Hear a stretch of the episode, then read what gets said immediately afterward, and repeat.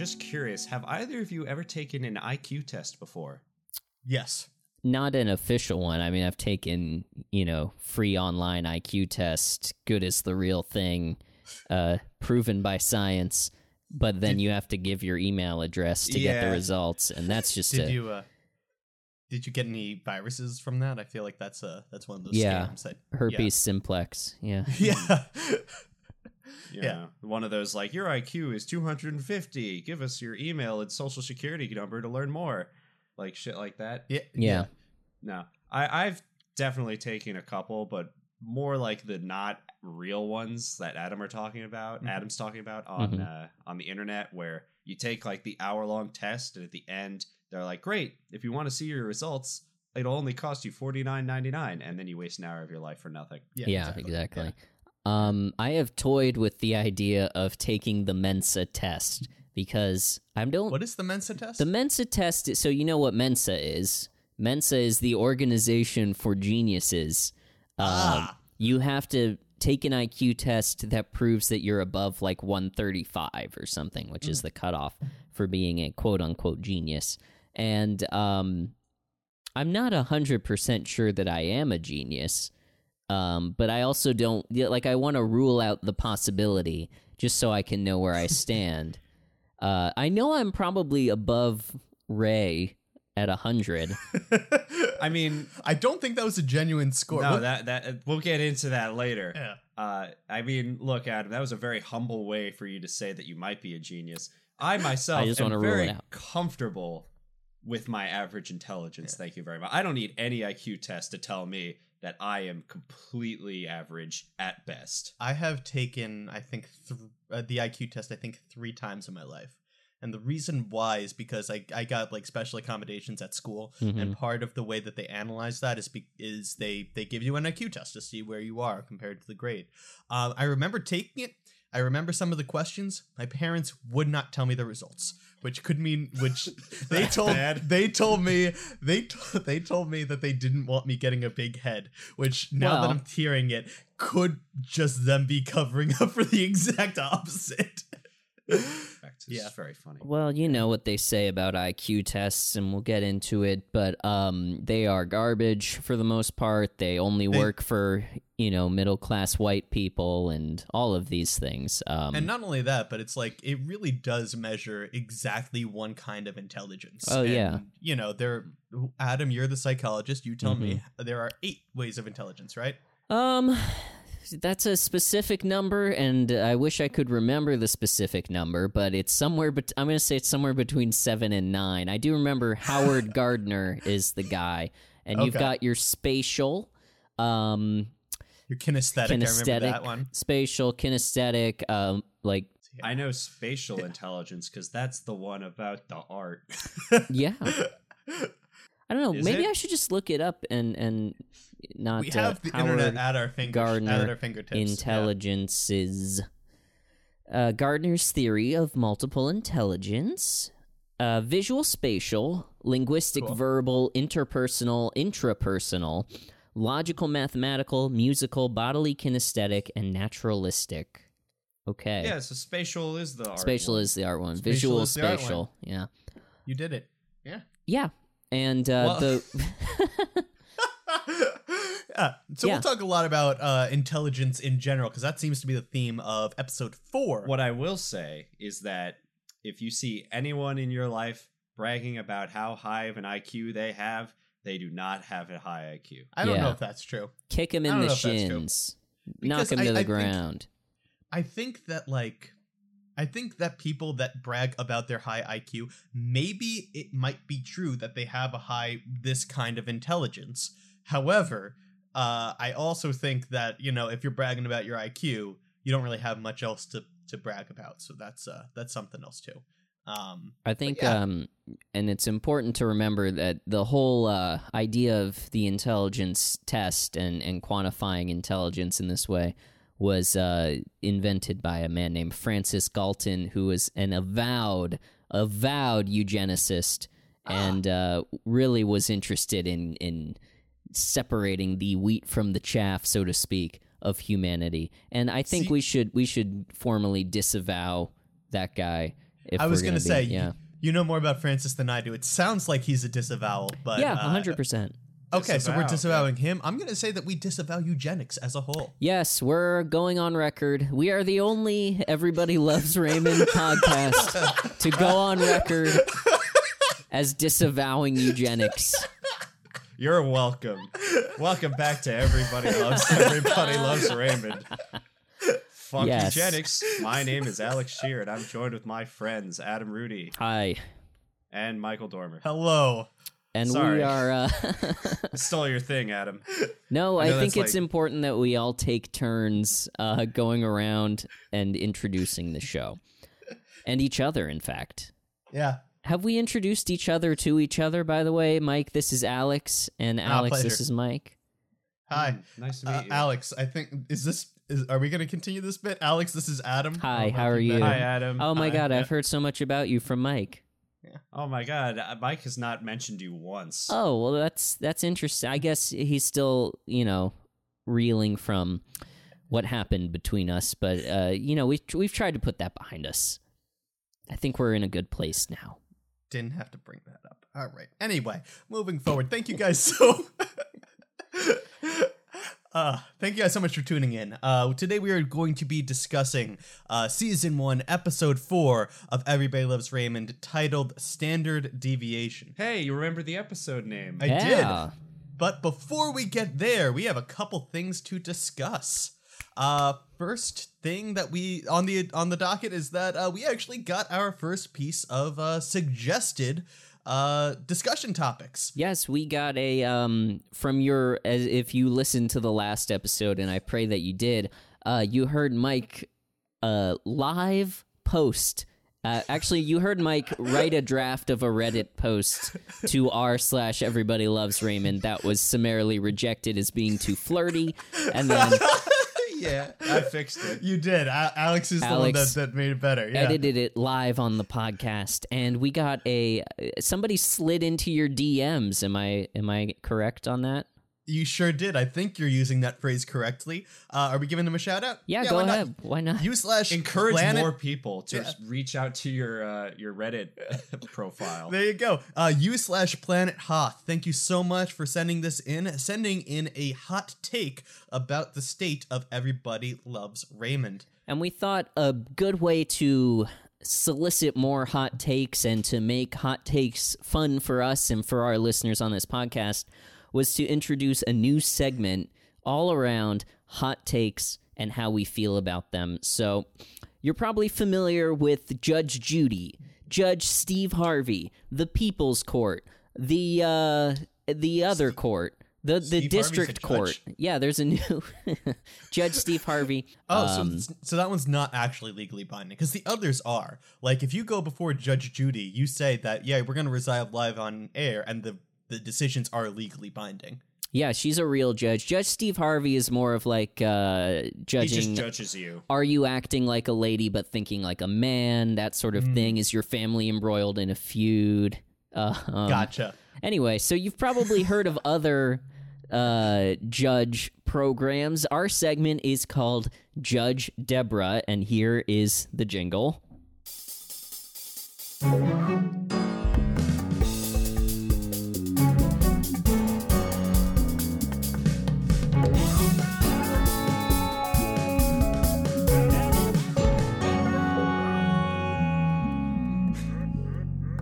Want to say I think we have introduced a new segment every episode so far. I mean yeah we have we have we, we need have. to have a stable of segments that people can contribute to. That's fair. Yeah. So the premise behind Judge Debra is we'll have we'll ask people like our friend that slid into your D Ms to submit hot takes that we can then judge the validity of. And by we, I mean me. I will be the judge because I have the soundboard, and I have this gavel sound effect. And Mike and Alex will argue uh, opposing sides of this issue. Which so, is great, because Mike and I argue all the time anyway. Yeah, constantly. Exactly. So at the end, I will render a verdict. I will be Judge Debra in this regard. And by the way, the name, I'm very proud of the name because it works on two levels. Not only is it a play on your Judge Judy or Judge Joe Brown or what have you, but it's also Judge Debra, you know, because everybody else does. Hey, like, hey. Yeah, you get it? Marie yeah. is judging Debra. Everybody's judging Debra all the time. You see? You see how it works on multiple levels, guys? It sure does. I, I see it. I, yeah. I got you. It's a smart joke. Thanks. Anyway, so the hot take on discussion today is submitted by you slash Planet Hoth. Uh, the show Everybody Loves Raymond is actually about Robert. He is the only one that shows true character growth over the show's nine seasons. Uh, everyone else pretty much stays the same throughout the show, except for the kids, but they don't really count. Mm-hmm. So, uh, Alex will be taking the affirmative, asserting that position. I will be disagreeing with that position, taking the negative, and uh, Adam here is going to uh, adjudicate. Yes. Adjudicate. Thank you. And as we all know, my verdict is final, and uh, the person I rule against will be banished from the podcast, unless they choose to, of course, appeal. Oh, good. I thought the actual punishment was to watch, like, the uh, the other Patricia Heaton failed shows. Oh, that is not a punishment, sir. That is a privilege. I, I mean, I don't know. The way we talked about them made, made it sound like they weren't good. The middle is golden. No, I know the, no, the middle's good. No, he's talking about the, about the uh, failed ones. Woman of the house and, oh, and what have right. you. Yeah. Maybe yeah. even Carol's second act falls into that category, but mm-hmm. what if we did Carol's third act where she drops out of medical school and then goes on to become a judge and thus completes the loop? Of Judge Debra. Of Judge Debra. All right. So first, I will invite the uh, prosecution, which I guess is... Actually, guess that's, are you the prosecution? Mike. Or are you, I don't know. Is Mike Who the prosecution? I'm defending. You're the, the defendant. Okay, so let's have the prosecution give their opening statement. Mike, oh, hold on. Go ahead. Ladies and gentlemen of the jury, thank you so much for your time today. I am here because our the defendant, seated right there, is making the absurd claim that Everybody Loves Raymond is actually about his brother Robert. Uh, guys, do I need to remind you? The name of the show is Everybody Loves Raymond. Raymond. Not everybody loves Robert. Now, don't get me wrong. We all love Robert. We love Brad, Brad Garrett. But at best, he is a supporting character. A regular supporting character, but a supporting character nonetheless.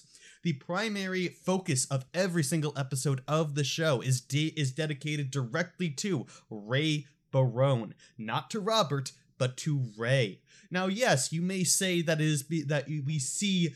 Uh, Robert developing as a human being. And that is wonderful. Don't get me wrong. We love to see that growth, but that does not change the fact that the protagonist of Everybody Loves Raymond is Ray Barone. His conflicts, his resolutions, it's about Ray, as everyone loves it and as everyone wants it to stay.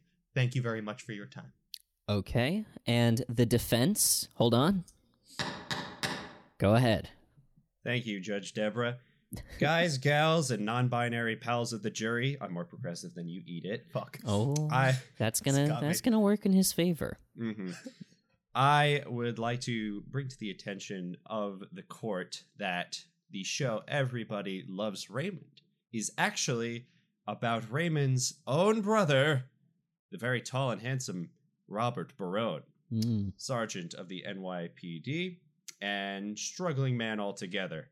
Now, Michael's claim, the prosecution that is, uh, that that gentleman over there. That's me. Uh, he has claimed that since the show is called Everybody Loves Raymond, that the show is primarily about Raymond.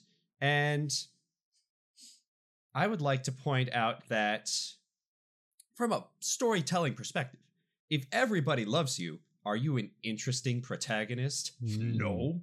Robert struggles and he has to work hard and figure out his life throughout these nine seasons, trying to grow, change, develop as a person, making him a far more interesting character to follow than Raymond himself. Arguing that not, while the show is not starring Robert, while the show is not always about Robert, Robert is the developing and changing part of the show. Raymond is the constant. which makes Robert, in a strange way, the actual protagonist. I'm going to sit back down now. All right, very good. And now I will allow the prosecution to cross-examine the defense, which I think is how they usually do it in the courtroom. It's lawyer to lawyer. It's not so much witnesses or anything. So I go ahead. To, I do need to point out we are skipping the direct, but we're going we're going right to cross. I don't I'm know what the it. fuck the direct is. The direct examination. Do you not study? Ah, forget it. Uh, anyway, I apologize, Judge Debra. I apologize. Thank you. Uh, I, I actually have a couple questions for the uh, defense here today. Uh, def- defendant, do you know the definition of protagonist? Yes. Can you can you elaborate on that? What is the definition of the protagonist? I will not elaborate. Thank you. Ah, he's I, pleading the fifth. You have to respect I, that. All right. Well, I would like to uh, to claim that the protagonist name, the namesake of the protagonist, is the main character, the one who primarily goes through the conflict of every of the particular piece of media that we are looking at, be it the book, be it the movie, be it the T V show. Nowhere in that definition does it claim that the protagonist has to develop, and in fact, I would argue that that is secondary. Character development does not make a protagonist, it does not break a protagonist. Ooh, rhyme. That's, that's going to work in your favor. All right, cross-examination well, from the defense. Go. That all you got, bitch? Okay. All right. Okay, all right. Sorry. I got I got a little... I got a Objection, little hostility. Uh, but, but, carried? What do you say? Sustained. Sustained. Yep. Damn. Firstly, Mike, I'd like to confirm one thing. The amount of time it takes for your phone to auto lock is like a minute, right? Something like that, yeah. Because while you had the Reddit post open, you had to like click on your phone like five times, and it was annoying. Secondly, objection relevance? Uh, the opposite of sustain. Didn't overruled. Allow it. Overruled. I'll allow it. Yeah. uh, I would like to point out that while your claim, claim that the protagonist is the star of the show, the main focus is not always the correct definition. In fact, I think it's open to interpretation. That the protest. Don't look it up. I'm gonna look no, it up. Stop it. I'm that, sorry. This is evidence. We're in a court of law. You have to. You have to get. Yeah. Close Wordle. I'm pretty. Sh- Shut up. I'm pretty sure you, you have to off. submit your evidence beforehand. But that's um, a fair point. That's a fair point. But if you're sorry, pro- proceed. Yeah, you threw me off. That's my excuse for why I'm stumbling, not because I didn't prepare. The protagonist. Oh, I'm good at this, I swear. The protagonist is not always the main focus, but rather the person who works towards their conclusion. Whereas I may even suggest that Robert, while he's the protagonist, perhaps the entire rest of the show acts almost as an antagonist, especially his parents, maybe even Ray, because of how he is treated in relation to Robert. Robert is held back by his parents, out of love, yes, but it is something he has to constantly work to overcome, while Raymond does not. He has already had his arc before the show began, and therefore, while, yes, everybody loves Raymond, whose problem is that? That's Robert's problem. Mm. Okay, uh, do I get a... No. Do I get a concluding statement? Oh, fuck. Well, a concluding statement you do. You don't get to respond to his cross-examination, I think. Uh, but yeah, go ahead and conclude prosecution. Oh, I forgot All to right. ask a you question. You have fifteen oh, well. seconds to conclude, and I am timing you. Three, two, one, conclude. I would disagree with the notion that the protagonist is, is only one that affects his conclusion. There are many instances in classic literature, as in well-respected T Vs and movies, where side characters affect their resolution. Such as, for example, Breaking Bad. Time. Walter White is... Ah, damn it. I don't know if that one example is going to convince me, but uh, closing statement from the prosecution, fifteen seconds, and go. First of all, I'm the defense. Fuck. And second Sorry. of all, I want I'll to point out... I'll give you back out, two seconds for that. Thank you. And yes, the show is called Everybody Loves Raymond, but may I ask, Who says that? I, I rest. Got a fucking point. With a second to spare. Wow, okay. The time has come for me to render my verdict. Um, I would say that uh, the prosecution did a terrible job just across the board. He was oh, come on. flustered. He was uh, disrespectful to my court. He, uh, what he's wearing is just not appropriate for a courtroom. That sh- that top is just way too cropped. So okay. I would, yes. I have a hot mitra. If you can't, you can't expect me to leave that at home. Okay, come on. The defense, on the other hand, gave a compelling argument, especially the point about, can you have a protagonist who has no antagonist? If anything, Ray is his own antagonist, whereas Robert, all forces are working against. And he overcomes that over the course of the series to grow and change and become a more stable and well-rounded person. For that reason, I'm going to grant this judgment in favor of the defense. Robert yeah. is the main character.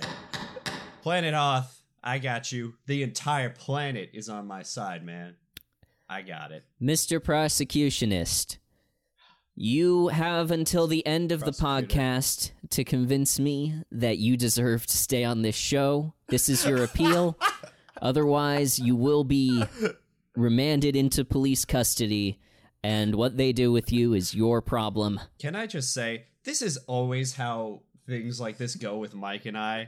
Like, uh, the, my favorite example is that if him and I were both trapped in a prison, Mike would create like a twenty-step elaborate plan and get caught on step one, and I would just accidentally walk out of the prison.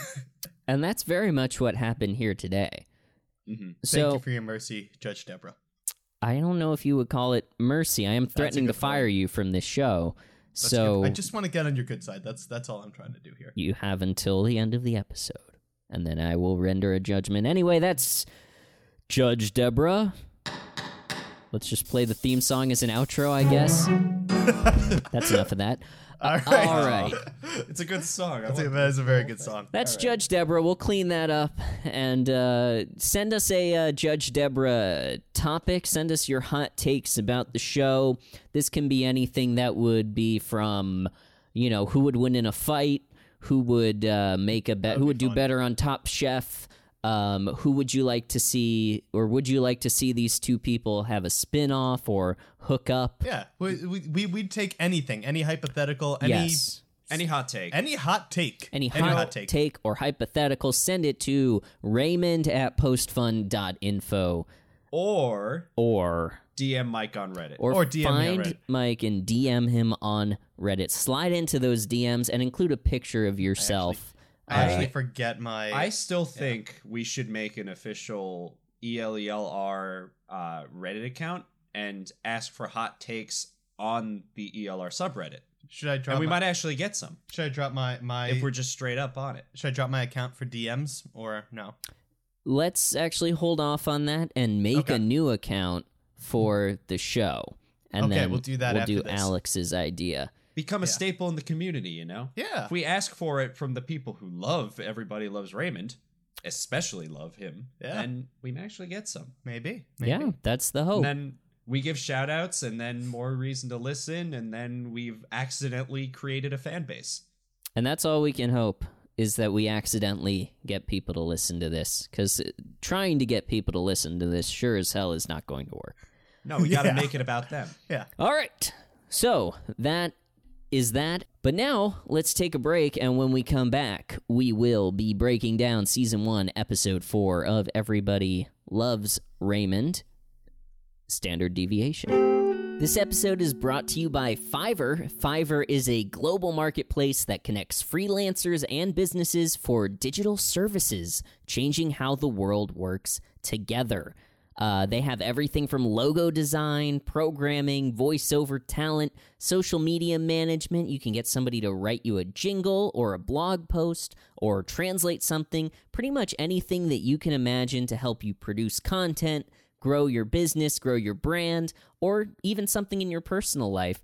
there is probably a talented freelancer on Fiverr waiting to do that for you. So head to postfun.info slash ads to support this show by checking out Fiverr. Uh, we're back. Thank you for sticking with us through the break, and uh, boy, are we going to make it worth your while, because we're about to talk about uh, Season one, Episode four of Everybody Loves Raymond, called Standard Deviation. Fellas, what did we think of this episode generally before we break it down? I thought it was fine. I didn't think it was stellar. I thought that je- if we were c- to compare to the previous episodes, I definitely think that uh, I Wish I Were Gus was the best of the four that we've watched so far. Uh, but that being said, I thought, you know, I thought it was an, a decent enough episode of a sitcom. So I, in, in the beginning of this episode, I thought that I knew where this episode was going and where it was going to end.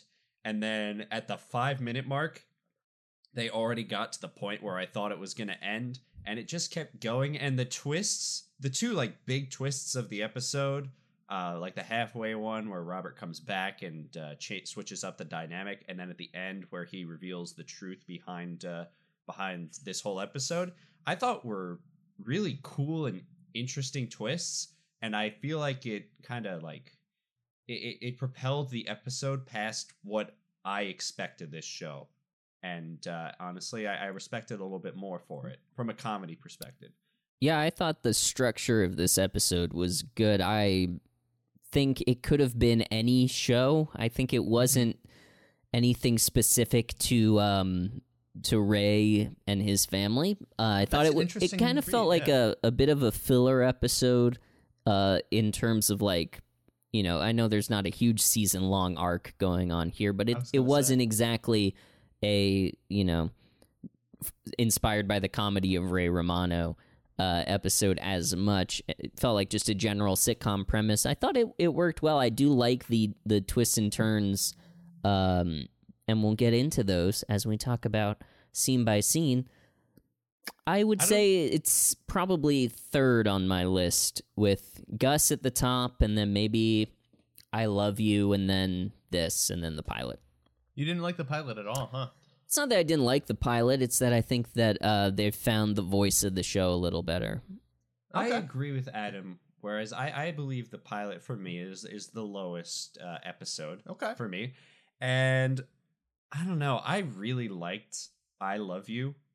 Uh, I thought it was just, it was just a really funny concept. It was a great real introduction to these characters. Yeah. So I think that one is... Uh, my number one, or at the very least tied with uh, with Gus, and then this one maybe right below it. Okay. All right. Yeah. All right. Let's. I, I've, uh, I've enjoyed all three. Yeah, they're honestly so far the show has been good, even though we obviously disagree with a lot of the choices oh, that our friends yeah. the Barones make. I think that I think that we can all go and say this is a funny show, mm-hmm. albeit. As I think we said this off off off script, I don't know if we said it on the podcast. It's thirty years old. Some parts haven't haven't uh, aged yeah. as well as we might want, but it's a fun show. It's a the fun bones show. Are strong. The flesh is ugly. All right, let's go through this episode. So we start. Our cold open is in the bathroom. Uh, hey, the oh, shower yeah. is fixed. Great. Hey, yeah, Frank, I didn't even put that together, but I guess Frank did a good job. Or hot. they called a plumber. Or, or they, they called, called a plumber, plumber. yeah. Hot or the, is oh, now sorry. hot because Debra knows to uh, turn the hot knob to torture Ray. Um, yeah. So I don't even remember what they're talking about, but Ray pops out the and hair. he says... I do. Okay. Do, wait, do you remember also? No, you go ahead. Okay. Uh, Ray... oh, yeah, Ray... could not remember whether or not he shampooed. Right, right. Um, and his whole thing was if he already did shampoo and shampoos again, then he's his hair's going to be too fluffy. But if Ray did not shampoo and he chooses not to shampoo again, then his hair's going to be too greasy.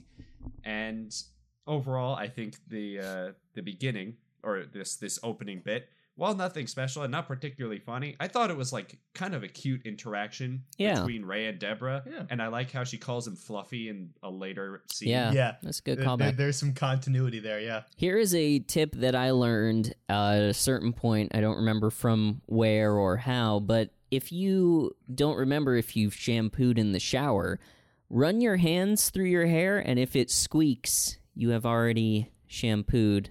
Hence the uh, the the idiom "squeaky clean." There you go. Hey, I, well, look yeah. at that.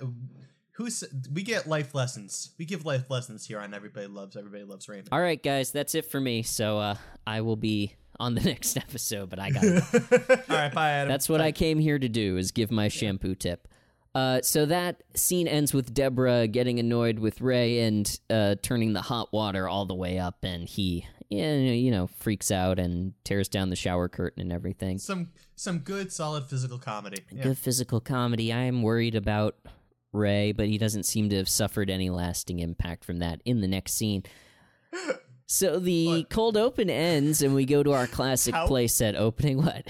How fucked would it be if the next scene was just Ray and Debra, like, in the hospital, dumb treating his third-degree burns. I, I would love a sitcom where, like, all the physical humor had, like... consequences. Horribly sincere... Con- not just consequences, but, like, dramatized, like, intense consequences. Like, the worst yeah. of the worst happens with any joke. Like, Ray has third-degree burns. He slipped, bashed his head. Yeah. He's in the hospital for three months. That's the whole season. I I would love it. Oh, God. Anyway. Anyway, so we get our classic playset opening, and then we go yep. uh, down to the living room. First main scene of the episode, Ray is looking through a box of uh, health insurance papers.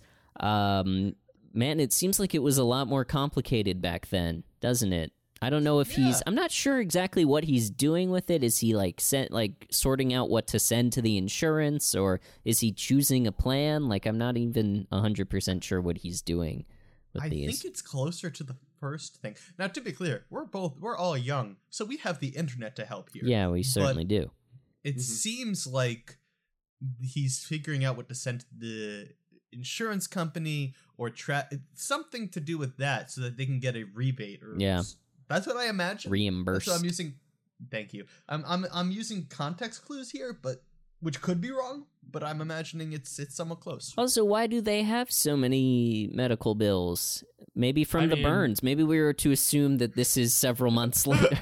Look, or maybe they have two babies that need checkups and vaccines and stuff. That's true. And were just born. Yeah, that's um, true. Also, when your brother's Robert Barone. You probably have the occasional accident. Yeah, accidental gunshot. we have we have talked about his happy trigger finger. Yeah, yeah. I bet uh, Ray's uh, like foot is full of holes just from all the times that Robert has accidentally hit him with a warning shot. Dance monkey dance. The the uh, the uh, what's Western the, what? Back, Back to the Future. Oh yeah yeah yeah. yeah. That's a, a classic Western trope. The shooting at the feet and making them dance. Uh, yeah, memorably okay. in the uh, Z Z Top vehicle, Back to the Future Part Three. Um, the Z Z Top vehicle. Yeah, they play the band. yes, they, they do play their, Z Z Top. Their uh, uh, instruments around, like Z Z oh, okay. Top. Yeah. Oh, that's right. Okay. Okay, so uh, Ray tries to brush off this health insurance chore. Um, calls it woman's work, uh, which is you know some classic Ray misogyny there. Um, and he, he sort of tries to get out of it, uh, by tickling Debra, and they're, you know, having fun and being cute, but then Robert, uh, comes in, uh, reveals that he was looking through the window, which, uh, is a runner through this episode that, mm-hmm. you know, that's another shade of Robert there that not only does he resent Raymond, but apparently he's also mildly obsessed with Raymond in sort of a well, stalkerish fashion. So here's my question, right? Mm-hmm. It's like he barges in and, uh... says something to the effect Ray says something to the effect of like ah oh, yeah we weren't doing anything important, and then Robert says yeah I know I was looking out the window. What I want to know is like is there moments in this show where Robert looks through the window, says oh they're doing important shit, and then walks away? Or is he is he like does he check first? Is this his way of being hospitable? That's an interesting question. I, that hadn't occurred to me. Does is I mean, how often is he looking at the window? A. Mm-hmm. And then B, uh, how often is he deciding not to enter? It and- it could be because of a like a social anxiety thing, like where mm. he sincerely feels like he doesn't want to start talking with someone unless he knows that he's not going to be like, Robert, please leave. We have some serious something serious that we have to do. I mean, he gives the excuse that he's a cop and this is kind of just what he does, you know, stakeouts and stuff, mm-hmm. which I mean, kind of tracks, but it's also his brother's house. It's not like, you know, a criminal. Yeah. Or like anyone who's suspicious. It's not like he's so highly trained that he's doing that constantly. No, right, I right. mean, he, I, we, we've got over the trigger finger already in this episode, but Robert's got some some figuring out to mm-hmm. do. As, uh, like, he's got some isms that he's got. It's interesting, the, the idea that he is not one hundred percent on social cues, which I think we see in a couple instances in this episode. So, you know, just more shading to what is going on with Robert, I guess. What I want to what I want to know is I want to I want to make a hypothetical universe where is this a Judge Raymond, Debra or no no no, okay. no this is a this is a universe in which Rob Raymond mans up and does the health insurance. Mm-hmm. Robert looks through the window, sees Ray flipping through paperwork, and says, "Oh, he's busy," and then the episode doesn't happen. Is this oh. all Raymond's fault? That's what I want to know. I think in a, a grand sense of things, in like a universal sense of things, yes. Okay. Every every in, uh, incident that happens in this is Raymond's fault in Look, some way. If we if we do if we do go down this rabbit hole, it, it, in the end, like we're all going to be like, oh, it's uh, it's Marie and Frank's fault for having kids or unprotected yeah. sex. I mean, yeah, it's the original like, Barones' fault for coming over through Ellis Island. You know, if the like, if the I, Barones had never immigrated, this country would be a better place. yeah, I, I don't like the. Uh, that, that is funny. I, I don't like the uh, the like. Oh, it's this person's fault because they did this, which did this, because like it could go on forever. Sure, yeah, yeah, yeah. Well, um, it's down to Adam and Eve. Anyway. Uh, Robert comes in and he interrupts them and tells them that he needs to give them an I Q test, and he has a little uh, compulsion thing there where he taps his forehead. I think um, he's telling me to take for, to steal third base. Yeah. Yep. Um, I think it's good that Robert is trying to better himself by taking a class to become a police lieutenant. I think that is positive growth. Speaking of, you know, Robert's arc, yeah, this is a, a step in the right direction for Robert. Maybe make a little more money, maybe move out of Marie and Frank's house. This was good to see. What it, is not good is. to see is the immediately, uh, you know, the classic Barone manipulation that immediately follows this, where he tries to guilt them into doing this. It, this was a joke that Ray made, but it's like that was very much a Marie move. Yeah, to yeah, be yeah. Like, you know, I don't ask you for anything. I guess I'm just going to leave and die. You know, it's not yeah. like it doesn't. Yeah, yeah, yeah, no. And, and it's clear to me from this scene and a few others that we've already seen that Ray is so like done with this kind of manipulation, where Deborah is like gets caught by it, where she feels bad. And then Ray literally is like, wait, no, don't say anything. He's almost at the door. Yeah. Like, they're they're almost free of this. Um, I think part of that boils down to the fact that uh, Ray is, you know, as we've said many times before, a lazy piece of shit. And yeah, I think Ray that sucks. And does, doesn't actually care. Or I don't know if he doesn't actually care, but will avoid trying to help his Well, family. He's already avoiding one thing, and now this is just a second thing that he has to avoid. So you got to imagine to Ray, yeah, this is this is too much. To help his family and his brother? God, who could ask such a thing of one man? I, also, I, I mean, like, yeah, like, like, I, I'm gonna, I'm gonna pull back a little bit on you both here, uh, where it's like, yeah, no, I agree. When Robert asked for help, Ray should have just been like, sure, because A, it's the right thing to do, and B, gets him out of the health insurance. Yeah, and it but, does for a while oh, once they eventually true. do it. Like, yeah. he, he's not thinking big picture here, even for in a selfish way, which is insane, mm-hmm. but.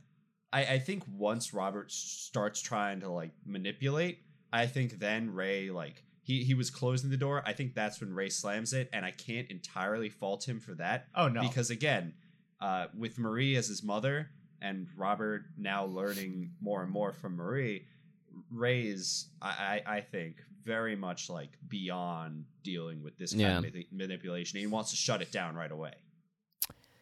It's very classic Barone dysfunction, and um, I think uh, the fact that uh, you said that Debra is more... I think Debra has more sympathy for Robert in general, um, because she is coming from the outside a little more, and she can see like how sad Robert is and how he kind of needs help to get out of the situation that he's in, whereas Ray is a little jaded from being inside of it.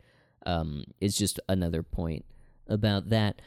So uh, they eventually agree and uh, break down and let Robert give them the I Q test. And Robert, I think, is very glad to have control over a situation, which is probably mm-hmm. very rare for him, and probably something that, um, as we can tell by his sort of like O C D tendencies, this is something that he is very excited to have, to be in control of a situation and to get yeah. uh, things the way that he just wants them.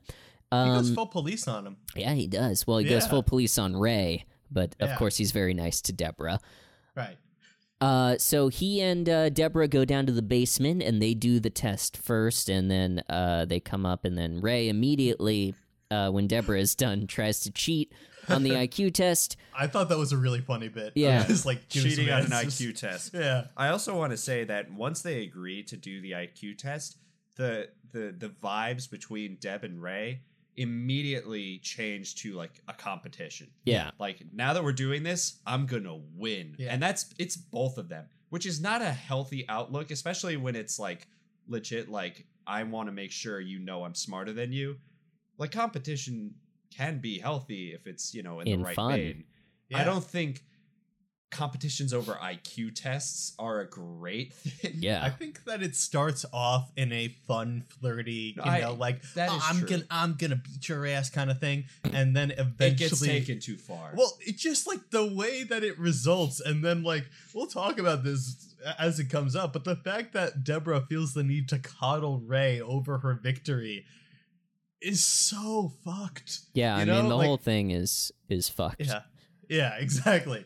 Um, but anyway, yeah, so they're testing, uh, Robert comes upstairs, gets, oh, and then it's, so Ray tries to cheat, Debra turns him down because she's a good, a goody, you know, goody two shoes. And then, uh, Ray gets up to go down and test with, uh, with, with Robert. Robert. Um, Ray also yeah. turns her down, or Debra also turns him down because she wants to win. Yeah, that's yeah, true too. That's, that's true. That's true too.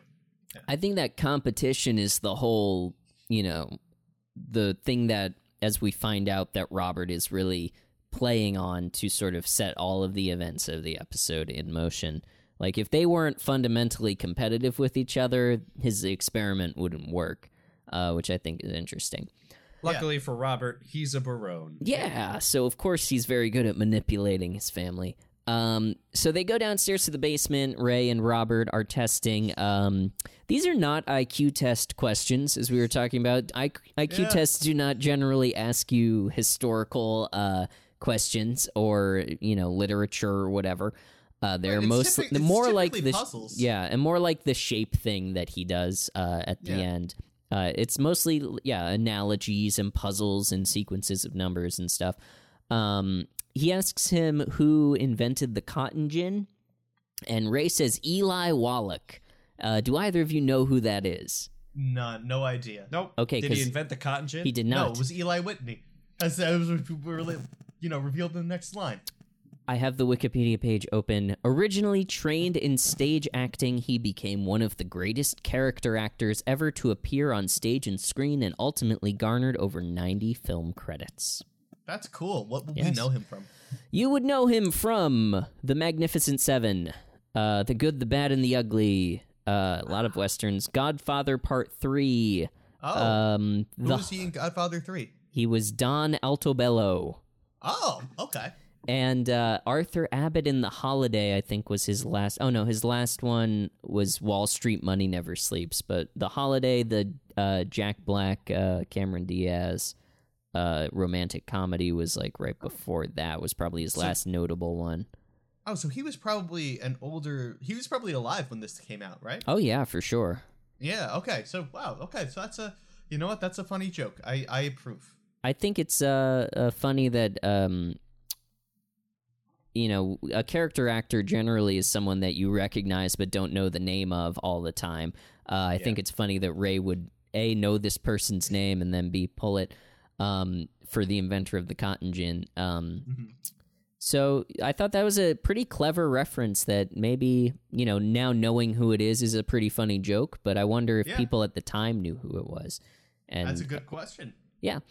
Um... So they keep going through the questions. Ray melts down when presented with the blocks. yeah. And I thought this was a, um, it gave us a little insight into the playset opening, because clearly Ray has no spatial intelligence. No, he does not. He, I didn't even he even says these are two-dimensional, this is a two-dimensional drawing of three-dimensional shapes. How am I supposed to put this t- this together, just like the instructions for building the playset would be a two-dimensional drawing of three-dimensional shapes. My was is, my the question is, is was that an accident? I choose to believe oh, no. No, no. I'm I'm going to say, well, maybe the relationship to the uh the the intro was an accident. I think that the implication is that just Raymond sucks at spatial awareness. Yeah, that's that's what I think all the implication right, right. is. Ray and is then, generally not handy, I think, is also like the character trait that this is playing on. Yeah, right, yeah. right. And then right after this, um, we get further uh, uh, jokes about Robert being uh, absurdly strong with my fa- with a, another little great bit of physical comedy where Ray refuses to let go of the blocks. They do the little kid thing where they race their hands to the top of the block. And then Robert's hand's in the middle, and he just pulls Ray towards him, gets the block away, and then, of course, touches it to his chin yep. before putting it back. There's some of that classic shower strength from Robert. I yep. do I do love the... We've talked about this before, but I just love that, like, they have Frankenstein's monster in, in, in Robert Barone. Okay, so they cut upstairs at the end of that scene, and... uh uh Ray and Deborah are kind of debriefing from the test, and then Marie and Frank come in, and uh, we find out that they have refused to take the test, and Frank uh, refuses to be tested because he is very street smart and not book smart. Actually, I think street smarts would be better measured on an actual I Q test than book smarts. Do you think so? Yeah, because of logical reasoning. I mean, it depends on what he means by street smarts, but since... I Q tests are all about abstract and, and logic and, you know, spatial awareness and stuff. It wouldn't really matter if he was, uh, you know, not good in school. That's actually, well, that's a good point, number one, because you're you're right. It is like logic and stuff like that. And uh, but so two things. First of all, on this I Q test, it will oh, matter. Oh, yeah, on this, because, this I Q yeah. test uh, where he's going to have to know who Eli Whitney is, I'm not sure. I also think, I mean, it seems to me, like, from the rest of the episode that this whole I Q test is just a scam. Yeah. yeah. Like, I don't think it's, like, you know, he's not actually, this I, this is not an I Q test. Yeah. And that's the whole point. Mm-hmm. Um, but the second thing I was going to say is, I think, because I don't know if it's been revealed yet, but later in the show, it's revealed that uh, Frank served in Korea. So I think that's probably what he was referencing is his, uh, you know. His life you know, experience. Survival. Survival tactics kind of thing. Mm-hmm. Yeah. What kind of, what intelligence would street smarts, quote unquote, and how the common uh, people view it fall under? I would have what to do you mean by street smarts? Look at that yeah, diagram guess, again. Yeah. Um, it could be spatial. It could be, could if, if could be social. Could be interpersonal. Yeah, I was going to say. Yeah, it's yeah, probably it's, interpersonal or like intrapersonal, yeah. like uh, trusting yourself or something. Um, yeah. Knowing how others and how to y- either use them to, to for your advantage or work with them for your advantage. Mm-hmm. That is not book smarts. No, it is not. Yeah. Um, so we just heard the, or I want to play the clip where um, Frank is uh, saying that he is street smart, and then Marie uh, comes up with a counterexample of his uh, street smarts. So here's the clip. The time he bought seafood out of the back of a derelict's car. He was legit. Oh, he had the prices tattooed on his body. One bad mussel in a whole bucket. I threw up for three weeks so you could save seventy-nine cents. delicious. You could taste the ocean. I'm still tasting it. So Frank uh, purchased a bucket of mussels from a, uh, a quote-unquote derelict uh, from the back of a derelict's car. And Marie throws up for three weeks. Um, I thought this was, uh, you know, troubling, and, and it might have been very traumatic for Marie, but it did give me the idea that it might be really interesting to have, like, a young Marie and young Frank spinoff. You know what? Kind of, yeah. That actually sounds like a really good concept. 'Cause I that would be fun. Think in, is it in this episode or no? But um, they they refer to things or allude to things a couple of times, like these adventures that they have in the past, that I think would be really interesting to, uh, if they were going to reboot this show, which I don't think that there's any real need to. Uh, they don't want to. Yeah. Uh. That would be a way to continue these characters, is to do a spin-off in the past. I also know that they, they, the current living actors of Everybody Loves Raymond have stated on multiple occasions that they are not interested in coming back for like a reboot or like a continuation of the show, since, uh, you know, not all of the cast right. is no longer with them. Hasn't stopped the subreddit, though.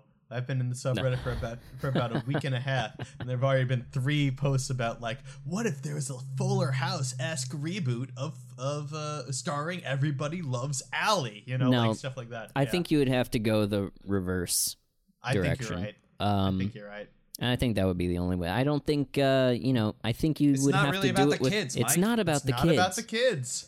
Don't make it about Ray anymore. Make it Everybody Loves Marie, and do it from Marie's perspective, like a young Italian-American woman growing up in the, you know, fifties or whatever. That's not a bad idea, forties? Actually. Yeah. So, um, Marie and yeah, Frank. so Marie and Frank sort of go back and forth a little bit about who's smarter, and Marie, you know, obviously implying that it's her. Robert comes upstairs after uh, scoring their tests, supposedly, and um, after much... cajoling, uh, Deborah base Ray is basically asking Robert to reveal the scores. Robert doesn't want to.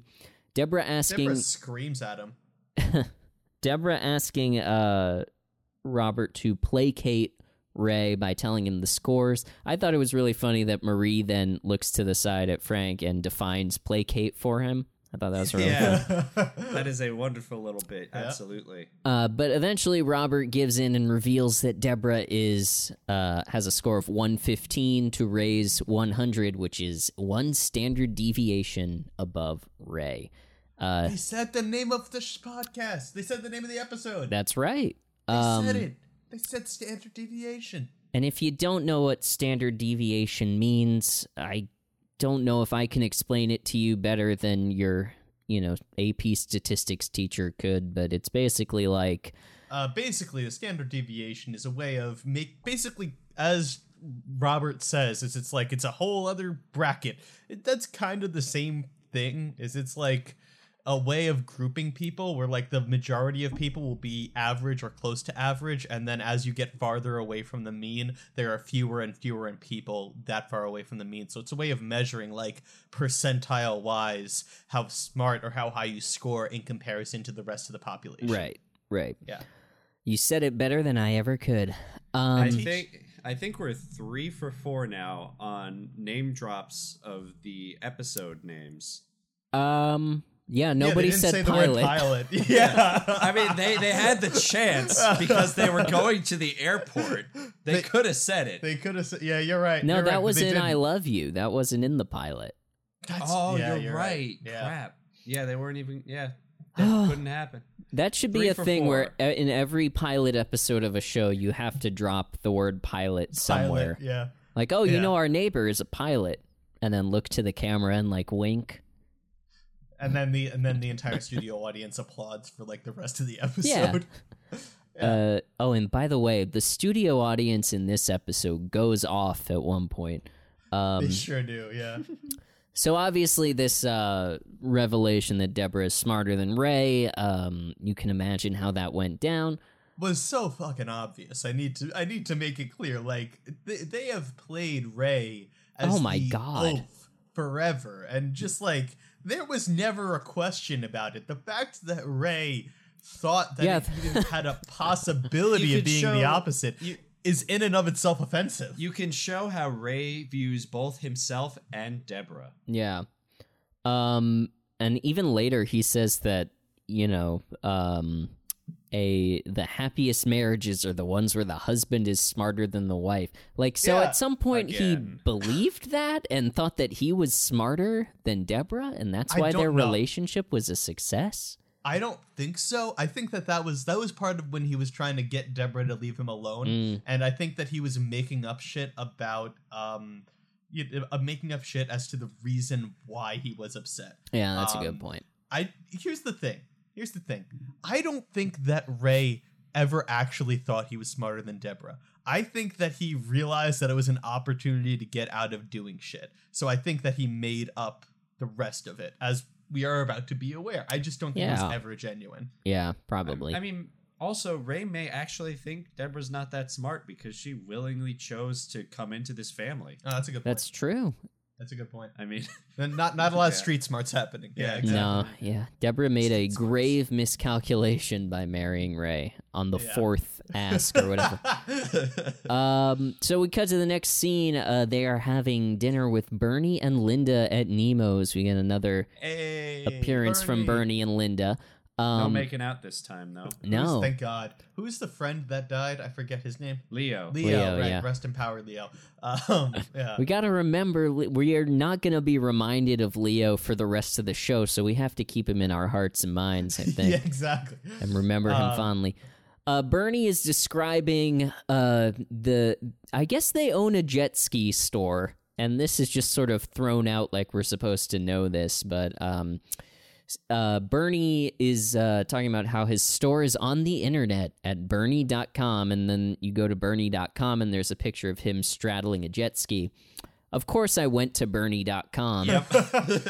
is it is it Sanders? No, somebody is just squatting on the domain. It's a Wix domain that oh, has okay. nothing attached to it, which I, I bet somebody picked it up when Bernie came on the scene, and we're like, I'm yeah. going to sell this to Bernie, but yeah. uh, no dice. Sanders, Un- until, Sanders, not from Raymond. Yeah, yeah. no, they Un- didn't think they were going to sell it to the character of Bernie. Until until they they sell it, they should put a picture of Bernie from Everybody Loves Raymond on a jet ski. Maybe we should buy the, the domain. Website. Let's buy the domain just to complete the joke that they should have made in nineteen ninety-seven. I mean, we could try. Maybe they'll have a reasonable price. I yeah. wonder if the production... I don't know if enough people were using at the internet at that time, but I know that occasionally if a show mentions a website, they will go get the domain and put some fun stuff on there. I yeah. wonder if they had the foresight or awareness to do that at the time. We should check the Internet Archive not. for that. Yeah, we should. I'm going to guess no. Let me do it. Because in ninety-six, like, the internet was still a baby. Yeah. Like, I, it wasn't like it is today. I'm going so. to the Wayback Machine. I'm putting oh, in... I was doing the same thing. Well, let's see who can do it first. No, you're going to be able to do it first, because okay. I have no idea what I'm doing. Bernie dot com. Let's look Bernie back in time. Yeah. Bernie. Dot, all right, so the first... nineteen ninety-nine is the first time that they have a... snapshot had, of Bernie dot com. They had three years to get it, I guess. This domain name is not currently in use. Okay, let's jump to two thousand six. Uh, in two thousand six, traffic really spikes on Bernie dot com. Oh, oh shit. So let's oh, see shit. what's going on. Uh, it's just popular links, so nobody's using it then. There's August twenty-second, two thousand six, there's three snapshots, and it's got like a really big bubble around it. It is still, it's still nothing. So no one has ever used Bernie dot com. Somebody's just been squatting on it for their, in twenty sixteen, obviously a lot of traffic went to it. Yeah. But let's see if anyone was even using it then. And the answer is, is this interesting? No, nobody, no. nobody has ever used Bernie dot com for anything. Someone's just been squatting on it for twenty years. How's that investment going? We did it, guys. Yeah, probably not seeing much return on that investment. Yeah. I wonder how much they paid for it and how much they're willing to sell for it. That's that's kind of what I'm interested in. I um, think uh, domain names that are like a popular first name are probably pretty expensive. Yeah. We'll have to do some market research. If this is our promise to the listener of this podcast, sir, if uh, we make any money from this, it will all go to a fund. So we've got two funds going. We've got Get Mike a microphone, Get Mike a mic. Yeah. Yeah. Uh, and then we've got purchasing Bernie dot com. Bernie dot com. Exclusively to put Bernie from Everybody Loves Raymond on a jet on ski. A jet ski. Um, that's it. And if, you know, that's if we get anything from this show, that's going to be our main goal. That's it. That's our contribution. That's and our contribution third, to the culture and to society. And then the third thing is the research paper. Oh, right. We uh, don't, thank God for you reminded me of that, because if we fuck up this report, we We're are done. so done. We are fucked. I'd call it, we call it the Barone Report, but it was taken. Shout out to our friend at the Barone Report. Shout Ayo. out to the computer that made the Barone Report. uh, Shade. All right. All right. So anyway. Yes. So anyway, uh, Ray. Uh, so they split moping. up. At, yeah. Ray is moping, and and Deborah is sort of capitulating to him and, and getting him uh, a refill on his soda. And so she and Linda go up to the counter, and Ray and Bernie stay at the table. And this is when Ray reveals to Bernie that ever since uh, they found out the results of this I Q test, he's been using Deborah, feeling bad for him, to get her to do things for him, including, and this is big for us, he heavily implies that they fucked. Horn Dog Ray. Horn Dog, dog Ray. Ray. And it's just like, I don't know, I love... I just love Bernie's massive reaction to that. She's like, oh, you fucked your wife? Holy shit. Bernie, Bernie's a bit of a horn dog too, it seems. Well, Bernie- but Bernie and Linda were all over each other, so what changed in between the previous episode that he thinks this is such a big deal? They were like... I mean, it know. got Raymond. married, Ayo. It's mm. Raymond. It's not him. That's you know, true. Bernie's getting it. Yeah, he's thinking about... poor Raymond, who in the past four episodes has been foiled every time he's tried to, even after Gus's funeral, which got Deborah more riled up than anything. We don't have confirmation that he sealed the deal, but this is this is big.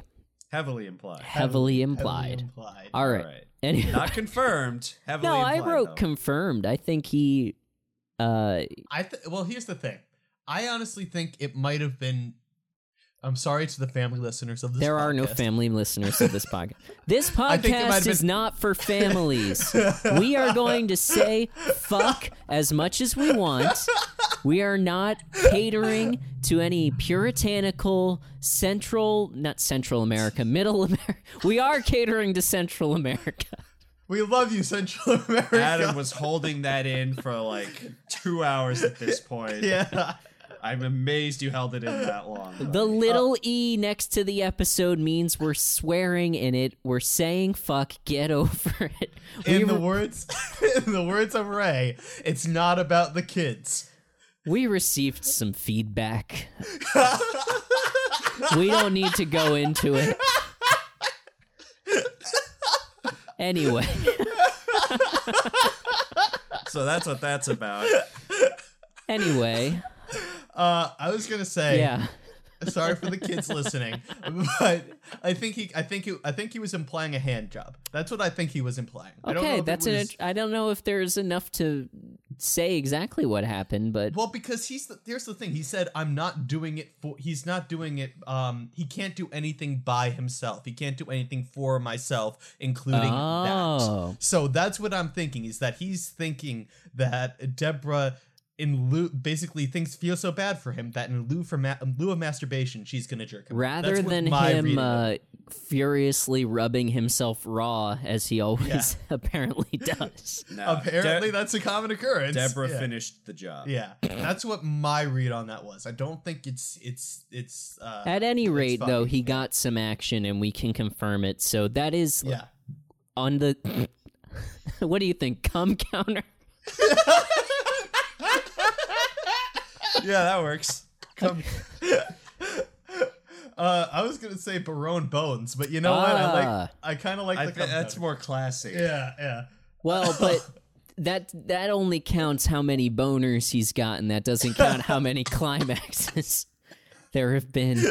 Uh, that one guy who gave us feedback was not happy. You're regretting this so much. This is for you, man. Yeah. This is t- this is going on the highlight reel. We're sending it to that guy.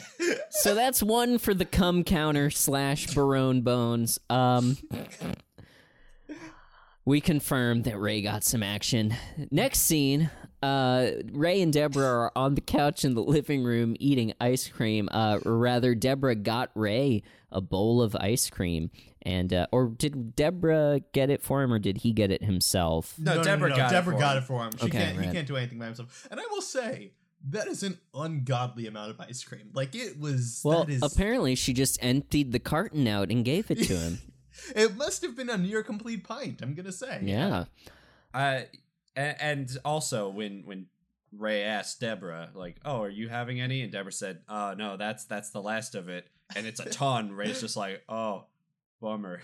Yeah. He starts eating and it. He just continues eating it, yeah. I don't remember exactly when he says fudgy about it, but that's important to note. Yeah, no, uh, he takes the, he takes the bite to. After that yeah. while Deborah is sadly looking off into the camera, and he says, mm, fudgy. Yep, and, and that's yeah. important to note. Um, yeah. So anyway, Deborah asks Ray to finish doing the health insurance, and he tries to get her to do it um, in line with everything else that he's tried to get her to do, but that's the last straw for her, and she calls him out for milking this whole being dumb thing. And this is when he drops the thing about um, the happiest marriages being uh, where the husband is smarter. Uh, another classic Ray misogynistic comment.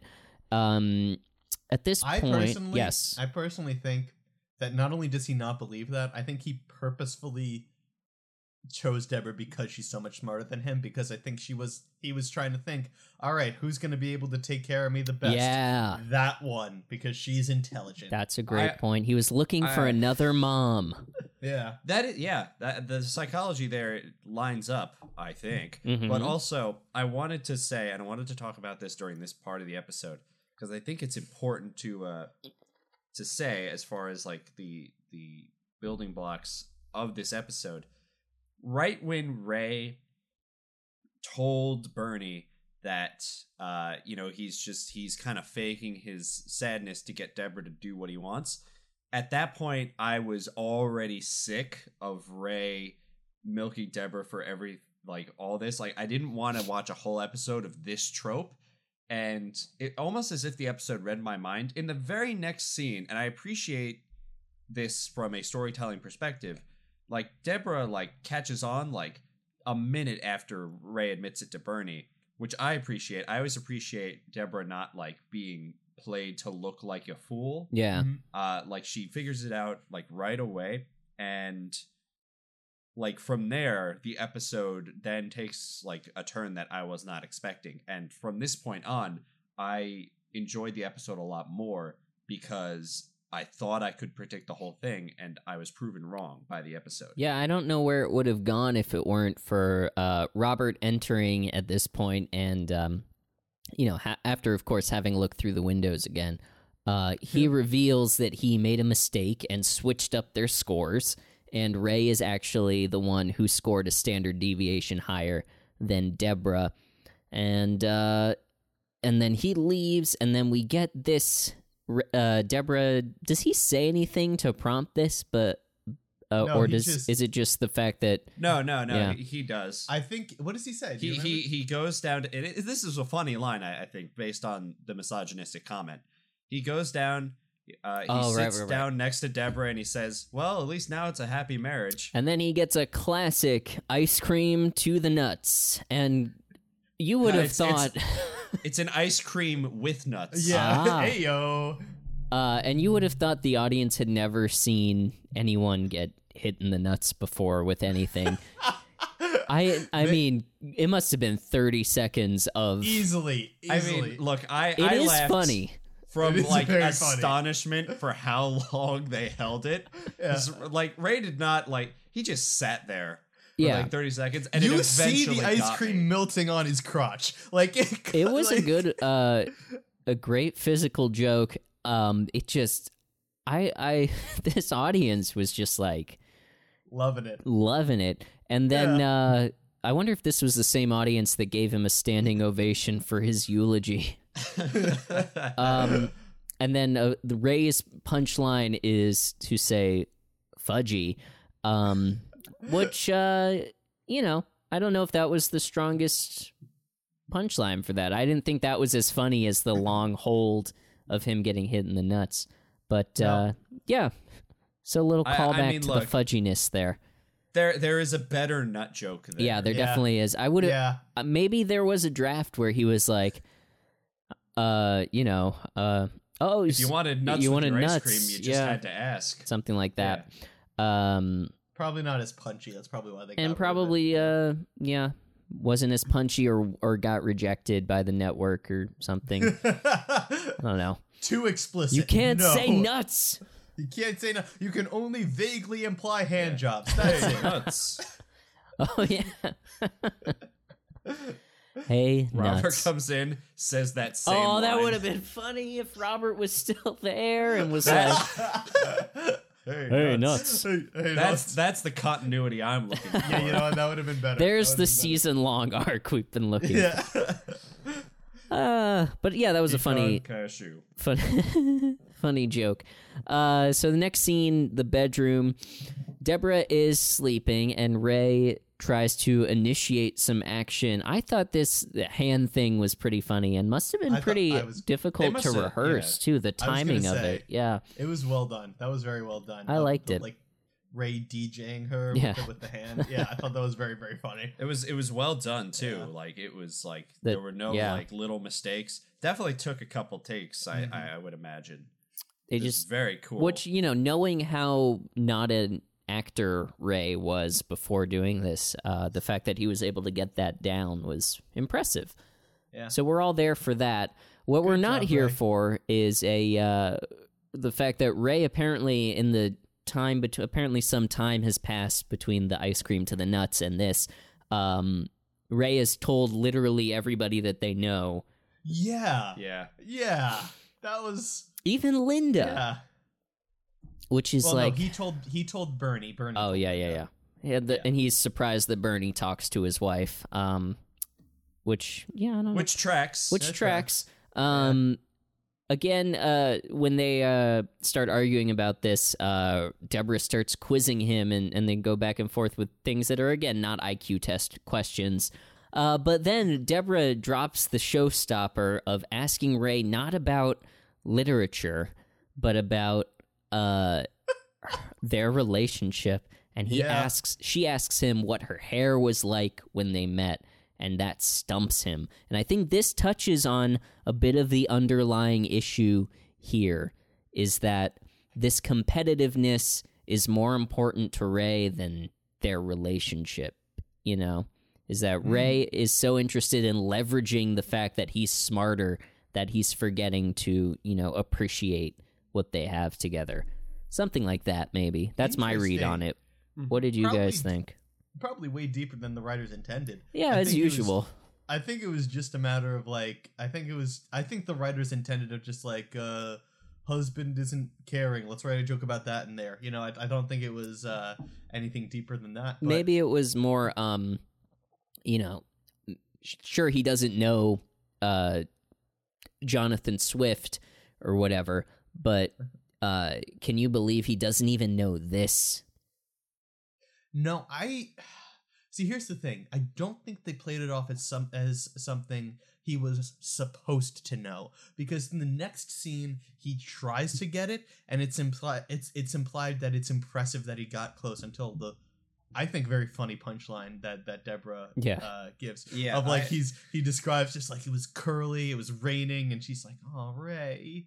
No, I just thought that was really funny. fucking funny. Guys, I, I don't think you're giving the writers enough credit here. Yeah. Like, I, I sincerely, when when I watched this scene, like, when when Debra takes it to that, like, I read it as, like, uh, like like Debra wanting to tackle like a bigger issue about their marriage and it like legitimately stumping Ray. Yeah. And like they're slowly kind mm. of like, it was not played for laughs. Like it was a very sincere and real moment that I thought was written pretty well. Okay. And it kind of makes Ray kind of retreat a little bit because he doesn't know how to respond. Yeah, it puts and it in perspective. Guard, yeah.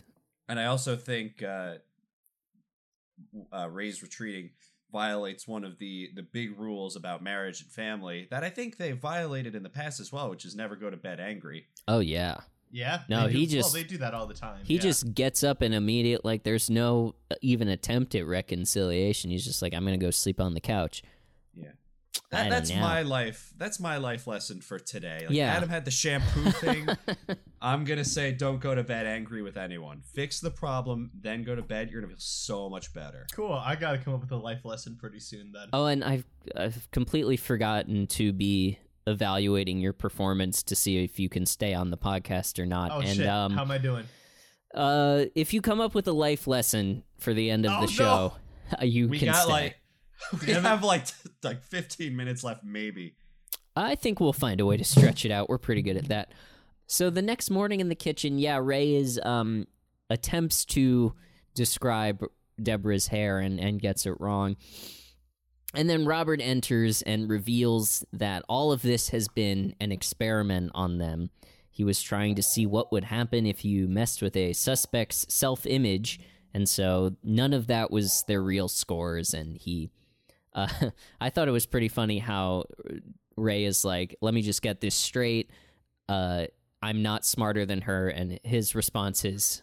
I'd be very surprised. Yeah, which which is a great response, and I felt the same thing. Like once once I learned that, I was like, oh yeah, there's no fucking way yeah. Ray is smarter yeah, than Debra. Not what exactly. We, what am I thinking? Now, why did I fall for this? Um, so Adam, you're the one here with uh, experience in psychology. Is this an ethical experiment? No, it's probably not ethical. Uh, he would have to like get what's called informed consent in order to conduct an experiment on them. Just basically letting them know that he's conducting an experiment on them. Gotcha. Wow, Robert's a dick then. Yeah, he's kind of a fucking asshole. Um, yeah, but he is the main character. He is. Oh, so after that, um, probably, again, this episode's killing it with the physical comedy, because after this, uh, Marie walks in all mm-hmm. depressed. This is the hot clothes, I believe, right? Uh, yes, I think so. Yeah. Oh, I guess it is. Yeah, I guess it is the hot clothes. Yeah, I forgot yeah. that this was a different scene, yeah. Because uh, it's the same... time and place. Yeah, it picks up right where they left off. Yeah, well, yeah. Regardless, Marie comes in upset, telling them, like, oh, we finished the test, and Ray's like, how'd it go? And then Frank walks in, loud and proud, like he just had, like, the best day of his life, uh, wearing a beautiful shirt. Uh, does anyone else want to describe it? Yeah, it was an I'm with stupid t-shirt.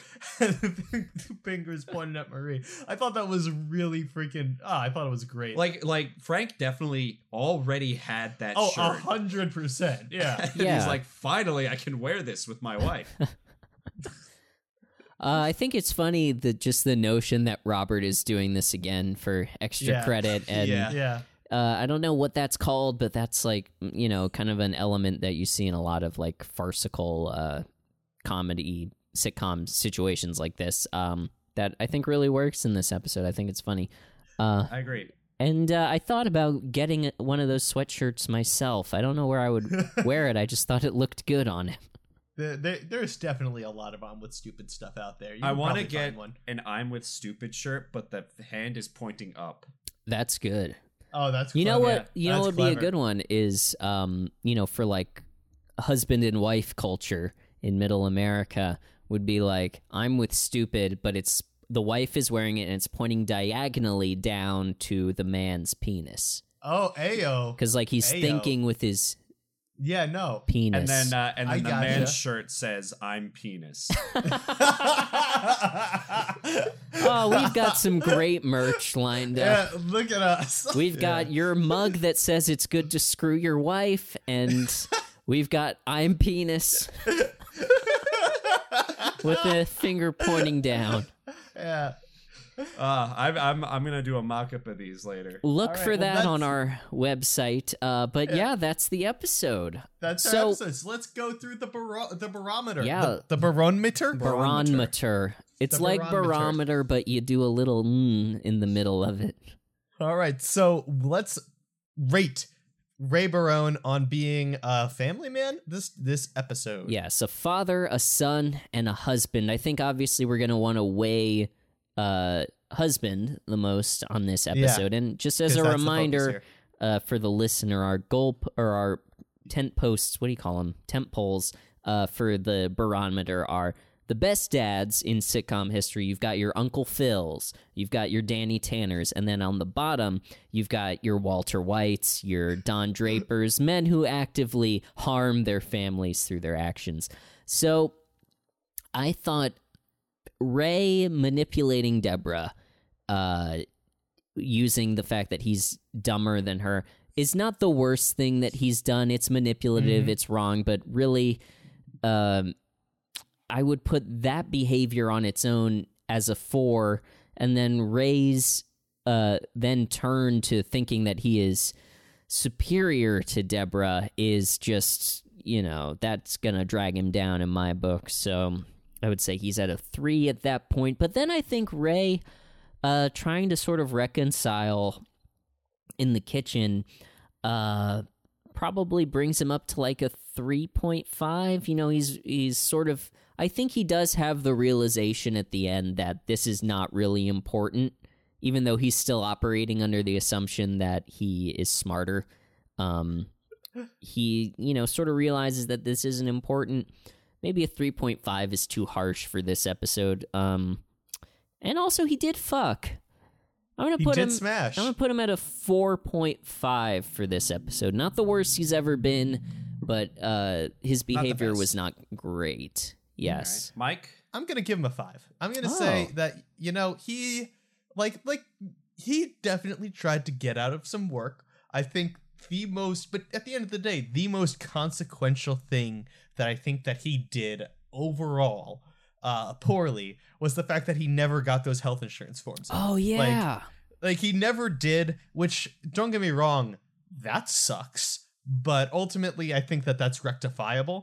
I think that um, the rest of this boils down to competition with the wife, which is not, don't get me wrong, he acted immature, that you can't give him any points, but I also don't think he actively, you know, was a jerk. Like last episode, I rated him a three because I think that his behavior oh, actively yeah. hurt Marie and was just like bad son all around and also was incredibly disrespectful to his dead great uncle. But at the same time, this episode is nowhere near that. I think that, don't get me wrong, he's not winning any Father or Husband of the Year awards, but, you know, pretty middle of the road benign behavior. So I'm going to I'm going to give him a five. Okay. That's about where he was at the pilot. Do you think his behavior in the pilot and this were comparable? Yeah, they match up. Okay. Yeah, they match up. Cuz he lied in the pilot, but like, you know, yeah. Yeah, so I'm I'm going to I'm going to say it's about a five. Okay. Alex?